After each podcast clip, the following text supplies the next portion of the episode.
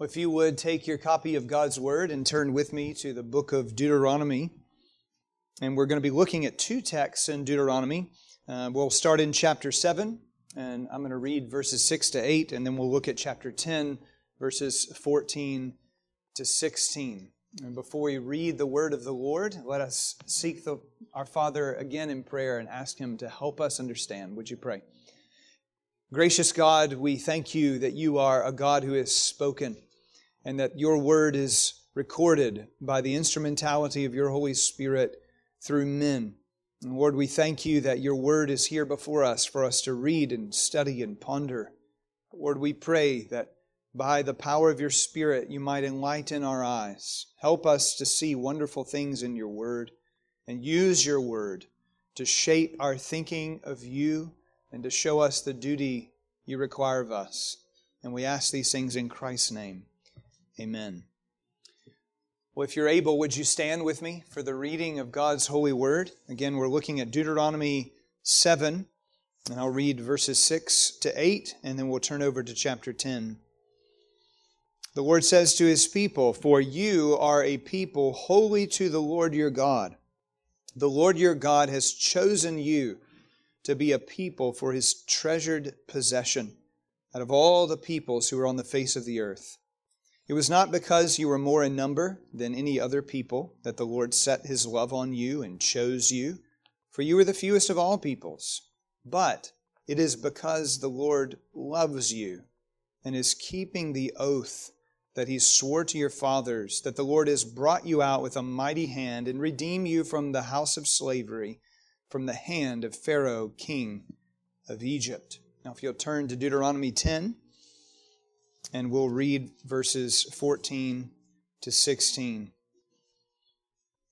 Behold, to the Lord your God belong heaven and the heaven of heavens, the earth with all that is in it.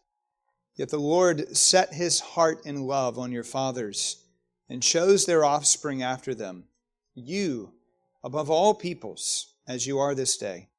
Circumcise therefore the foreskin of your heart and be no longer stubborn. Well, this is God's holy word, and may He bless it to our hearts. Brethren, please be seated.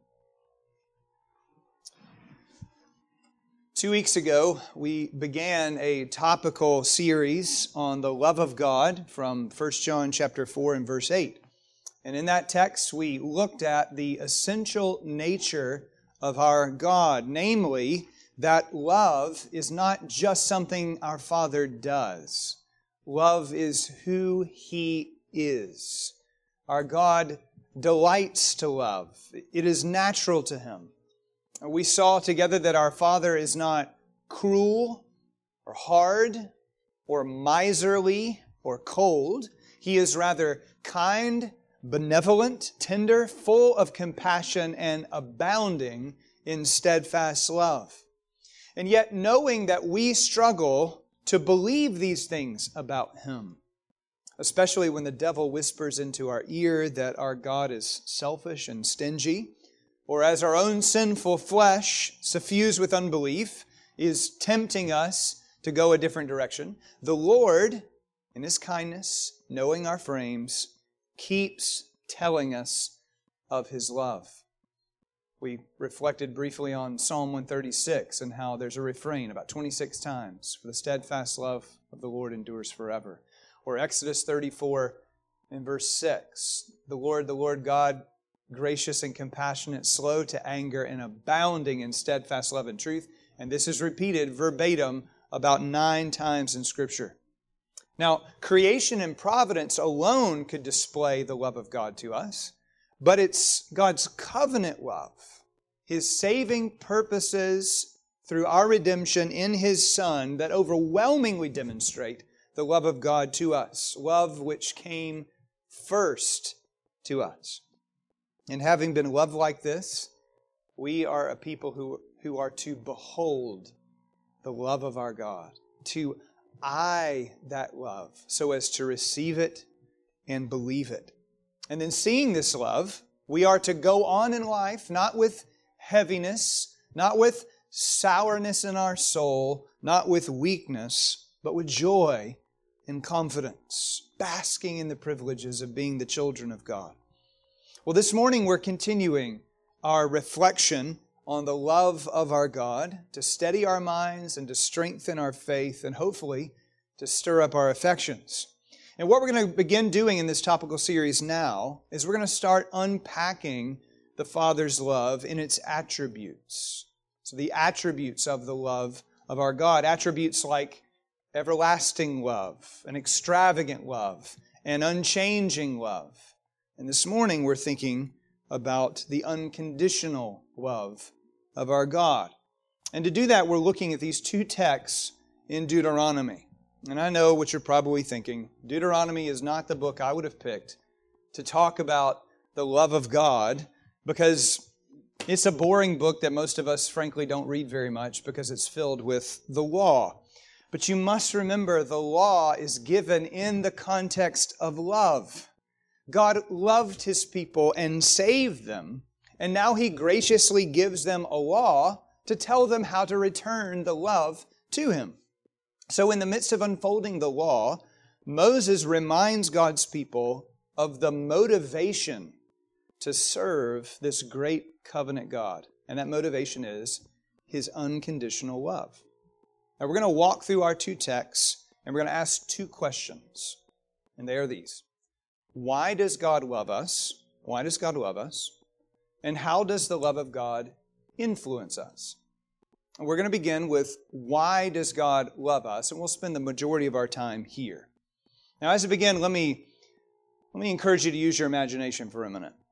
Let's imagine that this past week, a particular husband among us decided to buy his wife a card to express his affections to her. But instead of leaving it to Hallmark to come up with all the lines, he decides he's going to tell his bride himself of his love to her. Now, surely this would stir her fancy, right? Some of you ladies are already hoping this illustration rattles around in that mind of your husband. Well, don't wish for that just yet. Because listen to what this particular husband proceeds to tell his wife Dear bride, as I reflect on our relationship together, how the fire kindled in my heart for you, I must tell you that I did not determine to love you because you were the most striking woman I had ever seen. Truth be told, you weren't attractive at all. And I didn't give my love to you because I thought you were particularly funny or charming. To be honest, you're pretty stubborn. I can't imagine anyone loving you in view of your hard hardness, which goes to the very core of who you are. So, as I thought about it, I wanted to tell you that I haven't loved you because of anything in you at all. I haven't loved you because of anything you've ever done. I only love you because I decided to. And I chose to display my compassion to you by, on the basis of my own choice. Now, how do you think this fellow's wife would respond to such a card? He may not live to see another day. I'm sure she would be offended. What woman wants to hear, indeed, what, what person wants to be told that I don't love you for anything in you? We, we want our good qualities extolled. We all crave affirmation. And we want to know the reasons we are lovable. Now, in a different context, with a different biblical focus, we could examine the role of biblical affirmation. But when it comes to considering our relationship with God, and specifically the cause of His love to us, there is no ground of self affirming thought. How is that? Well, Scripture describes us God's people as the bride. We are the people for whom the Father sent His Son from heaven to save, like a husband seeking a bride. However, it's the prideful instinct of human nature to search for something in us that commends ourselves to God, some ground upon which to boast. And that isn't just true before conversion, it's also true after conversion. Prior to our conversion to Christ, we didn't see our sin for what it was. We had no real understanding of the perversity of our nature. We thought we were basically good, or certainly not as bad as that guy over there. But grace awakened us to see our radical corruption and that Christ died for the ungodly, and that was us. But then, even after conversion, we can struggle to grasp that we remain, as the Princeton theologian B.B. Warfield put it, just miserable sinners. Warfield writes this Our need of Christ does not cease with our believing nor does the nature of our relation to Christ or to God through Christ ever alter, no matter what our attainments in Christian graces or our achievements in Christian behavior may be. It is always on His blood and righteousness alone that we rest. There is never anything that we are, anything that we have, anything that we do that can take Christ's place or take a place alongside of Christ, as though we're now presenting ourselves lovely and the Lord could accept us because of what we've done. No, we are always unworthy. And all that we have or do of good is always of pure grace. Well, Deuteronomy 7 and 10 are given to set God's people straight about these very things. Here, the Lord reveals that His love was not set upon His people because of something in them, as though they are lovely. Some innate beauty that they had was not the cause of their redemption. God's love began with His free initiative. So there can be no pride attached to it, no ground for boasting, as Paul will point out in Romans 3 in Ephesians 2 and 1 Corinthians 1. Indeed, the love of God, rooted in his covenant mercies, are to be recognized as unconstrained, uninfluenced, and wholly free. Let's think about these texts one at a time. Deuteronomy 7. The Lord is giving instruction to Israel as they prepare to enter the land and how they are to utterly destroy seven nations greater and stronger than they. No favors to be shown to these nations, no covenant to be made with them, no intermarriage permitted, no idol is to stand in the land. Why? Verse 6 Because Israel is to be a people holy to the Lord your God. Of all the nations on the face of the earth, the Lord chose Israel to be his people, literally to be his special treasure or treasured possession. That word means valued property in the sense of prized or beloved. It's used of David's special loot of gold and silver that he gives to God for the temple.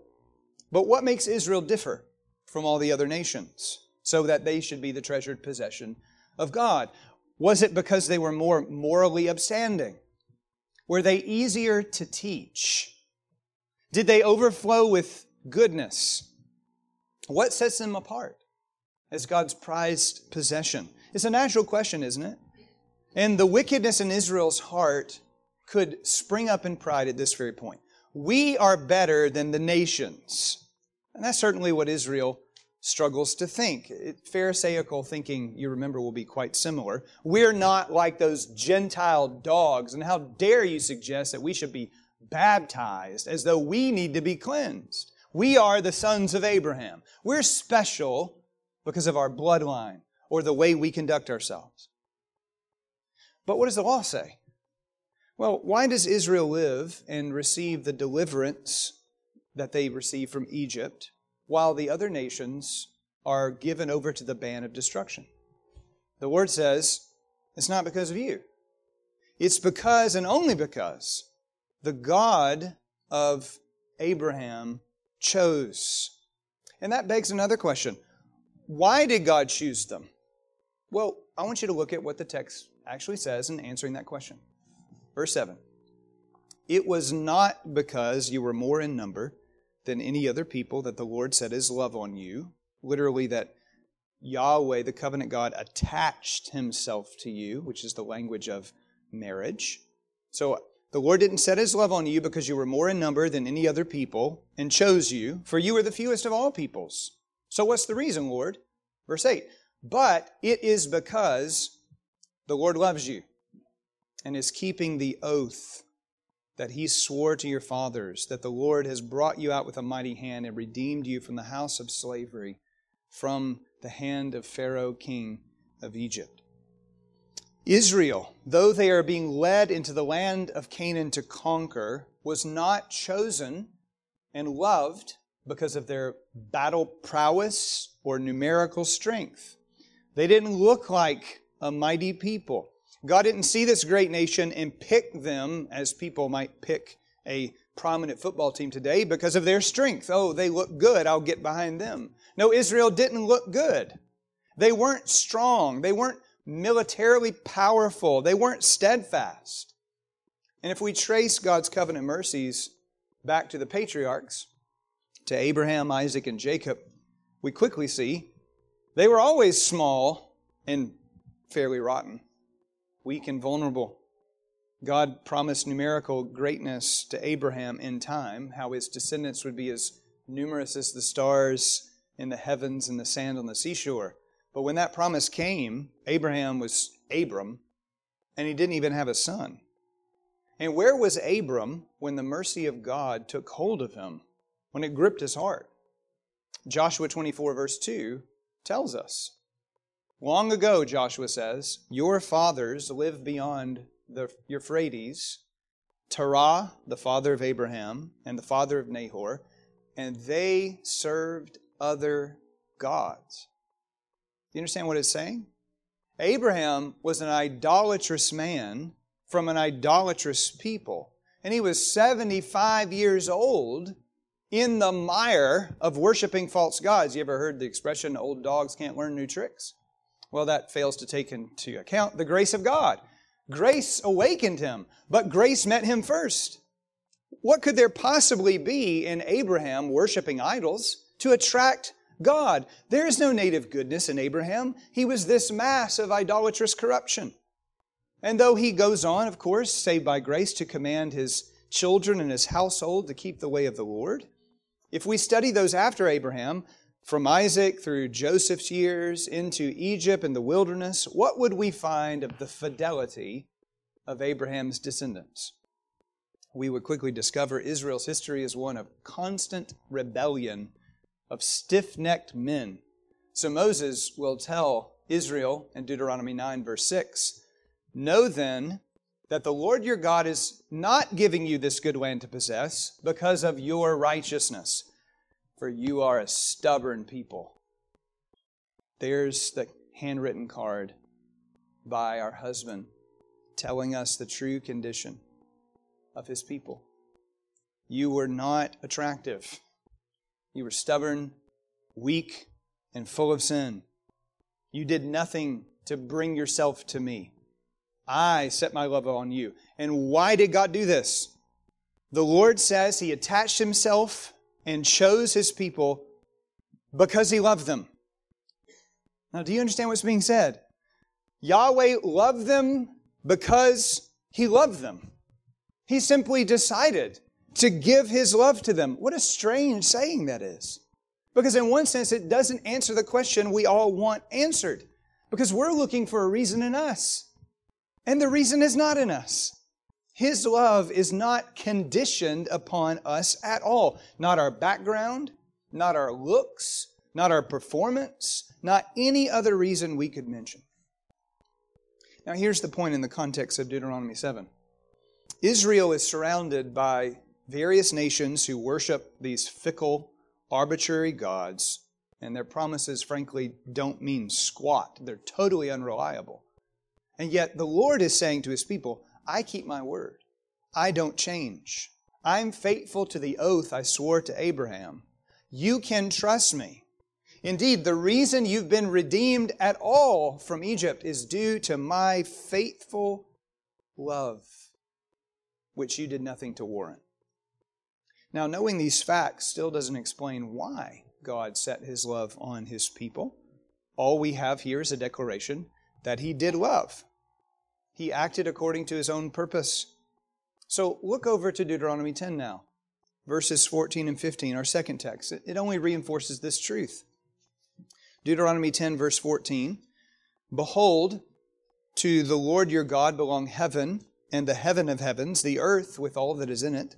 Yet the Lord set his heart in love on your fathers and chose their offspring after them, you above all peoples, as you are this day. Now, we should marvel at what's being said here, at God's condescension. So, as one puts it, that the Lord should, in a manner, pass by heaven and earth with all of their beauty and abundance, and then set his heart on a few obscure men. Everything in creation belongs to God. Yet he has a particular affection for particular people, for Abraham and those who have Abraham's faith. And yet, was it Abraham's faith that commended him to God in love? No. God loved Abraham first.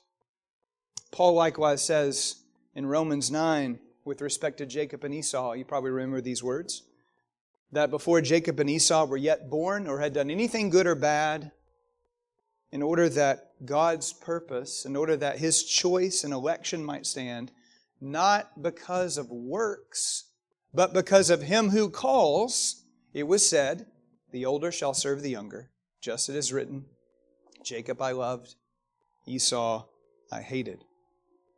Why did God love Jacob? Anyone familiar with the story of Jacob will immediately know it's not because of anything in Jacob.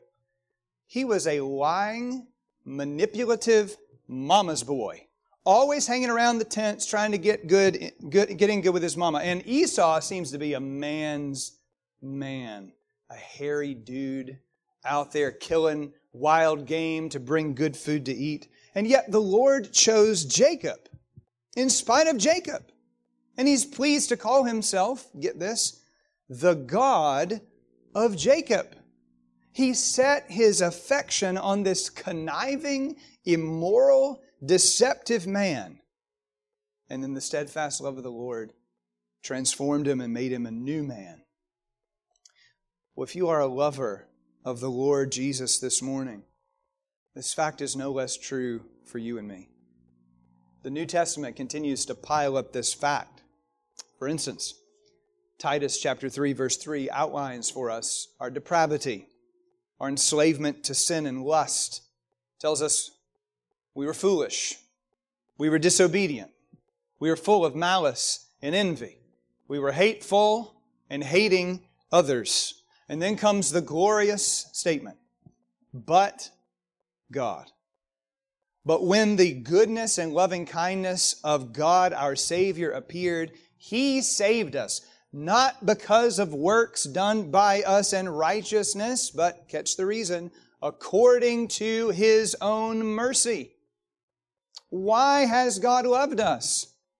Because He decided to, and because He is exercising mercy. And we could look at Ephesians 1 or Ephesians 2 or 2 Thessalonians 2 or 2 Timothy 1, and we could see the same truths highlighted. God chose us in love. He set his affection on us and not for anything in us. God saved us, not because we were attractive, but he saved us because he purposed to exercise his grace, grace given before time began. Because of the great love with which he loved us, we were made alive with Christ even when we were dead in our sin.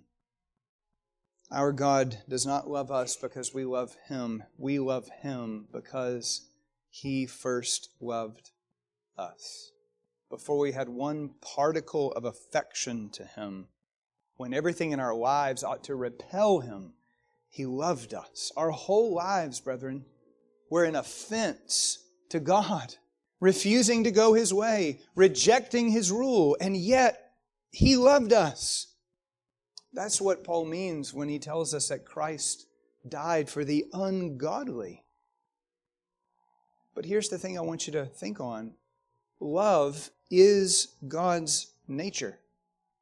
And he chose to exercise his loving nature, his very affection toward us. Such a fact ought to make us, as John Owen says, leap like the baby in the womb of Elizabeth. We should leap for joy. How can we not fall down in amazement at a love like this?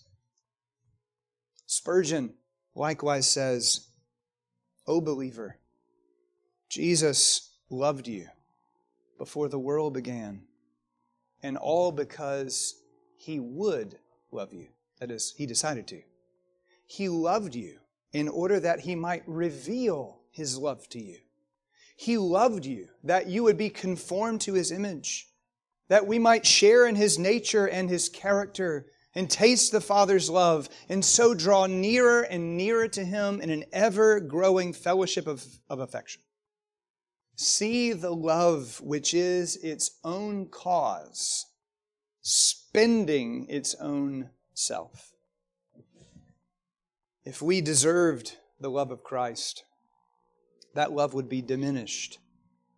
Salvation would be something that God owes us. And we're rarely thankful for what we're owed. What we're owed is curse and everlasting wrath. But what has been given instead is the uncaused, uninfluenced love of the Lord Jesus Christ. Love that would spare him not, that we might be saved. God tells his people in Hosea, I will heal, their apostasy, I will love them freely.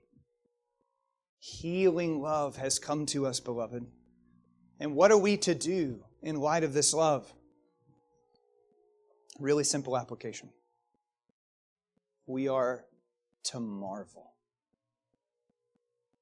Are we marveling? Are we standing amazed? Here's how John Kent, who's an 18th century hymn writer, framed his thoughts in marveling over love. On such love, my soul still ponder. Love so great, so rich, so free.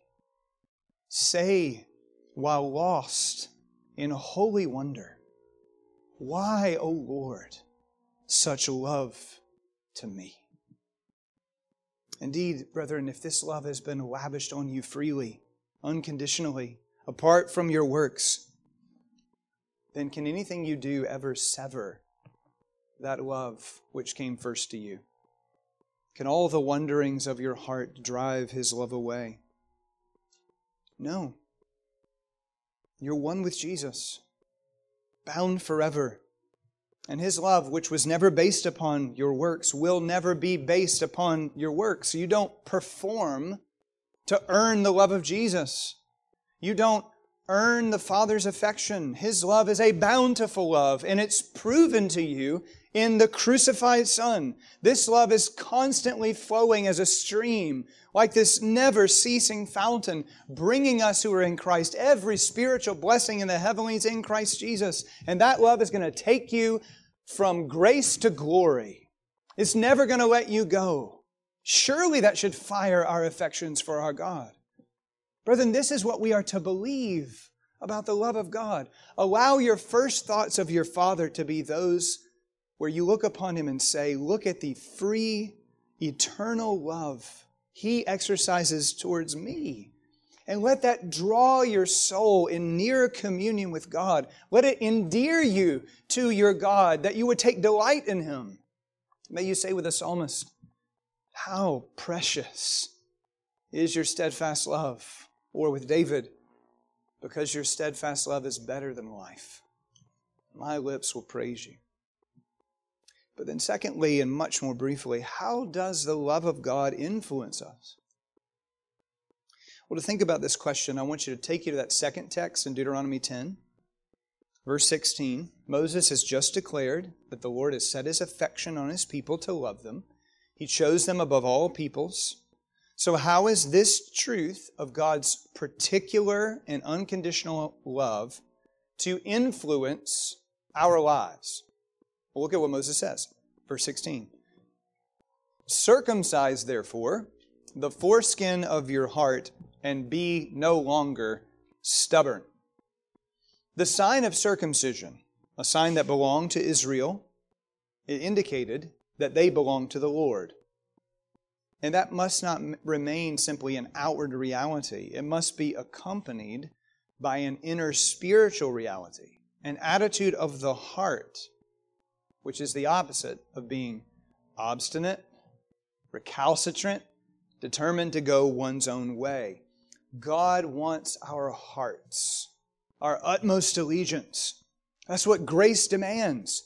Love like this cannot leave you unmoved or unaffected. It radically reorients your whole life so as to rip away all the defilement of sin and that you give your affections to the Lord who loved you with unimaginable love. Now, what the Lord requires of his people has already been explained back up in verse 12. He requires their fear, that they walk in all of his ways and love him and serve him with all of their heart and with all of their soul, that they keep his commandments, which are for their good. But here's what I want you to understand the key to godly fear, the key to their obedience, was them to first understand the love of God. What truth drives your obedience? It is when God is seen as lovely and loving that we, the people of God, have communion with Him in love. We receive the love of God, and then we respond to His love with love. And beloved, that's the relationship we are to have with our God. It says the father in Proverbs tells his son, My son, give me your heart. Well, that's the essence of this command in Deuteronomy 10 16. God loves us that he would be loved. And we owe that love to God, for he is the great God. But if we fail to see him as lovely, if we don't eye our Father's loving heart, it breeds in us a dread and aversion of God. And how does that dread and aversion affect us?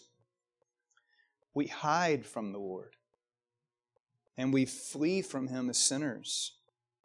We don't want to pursue intimacy with Him, and we view His commandments as burdensome, as unpleasant, maybe even as harmful.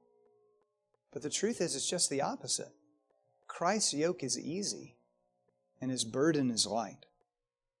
That's the perspective of someone who knows he's loved and loves in return. If we have seen the love of God, if we've tasted the sweet free grace in Christ, we see that his commandments themselves are gracious and that Christ's yoke is lined with love. And no response is more appropriate than to display our gratitude to his love by living a righteous life. Isn't this Paul's perspective? He tells us in Galatians 2:20, you probably know this verse, I have been crucified with Christ. It is no longer I who live, but Christ who lives in me. And the life I li- now live in the flesh, I live by faith in the Son of God. Those of you who can quote it, do you remember the rest? Who loved me and gave himself up for me. Paul's saying, I was once bound under the powers of sin and Satan and death, and by faith in the crucified Christ, those things are dead to me now. I died to them in Jesus. I've been raised. Christ is my hope and my righteousness. He's my all in all. But not only do I look to Him for my justification, I live every moment in absolute dependence upon Jesus. He gives me strength to live moment by moment. And the reason I'm compelled to live for Him is because He loved me and gave Himself up for me. Brethren in the Lord, is this very truth of God's love in Christ, love that is unconditional, driving your obedience?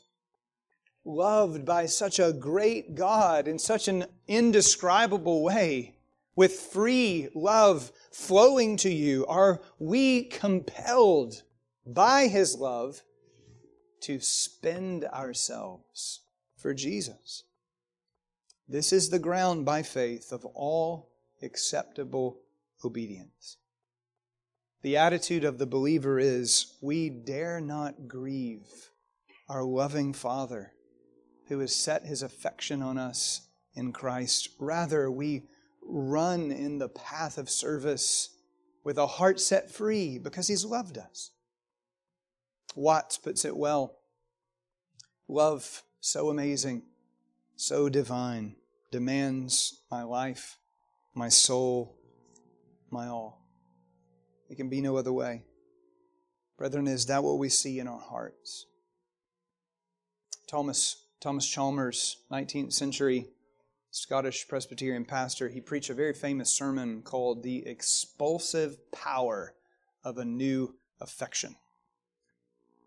Do we have a love for God in Christ that expels, that forces out the lust of the flesh, the lust of the eyes, and the boastful pride of life? having seen the way we've been loved in Jesus, are we beating off all the wonderings of our hearts? Are we trampling down our corruptions and our faulty thinking? And does that love flowing to us put a fresh fire in the soul to serve the Lord? Because we are debtors to mercy alone. We were loved. Romans 5 gives you four beautiful descriptions of yourself. We were loved when we were ungodly, sinful enemies who had no strength. If you entertain any thoughts of yourself as high, you need to go read Romans chapter 5. And at that very moment, Christ died for the ungodly. God demonstrated his love in this, that while we were yet sinners, Christ died for us. How shall we live in view of these things?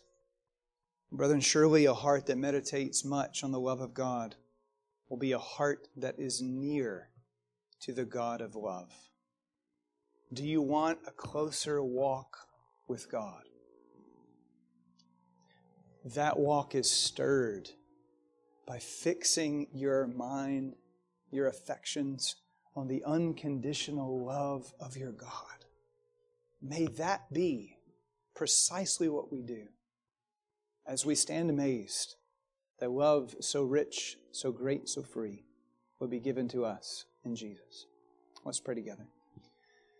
Our Father in heaven, we do stand amazed at the depth of your love, and yet we confess how often our eyes are turned elsewhere.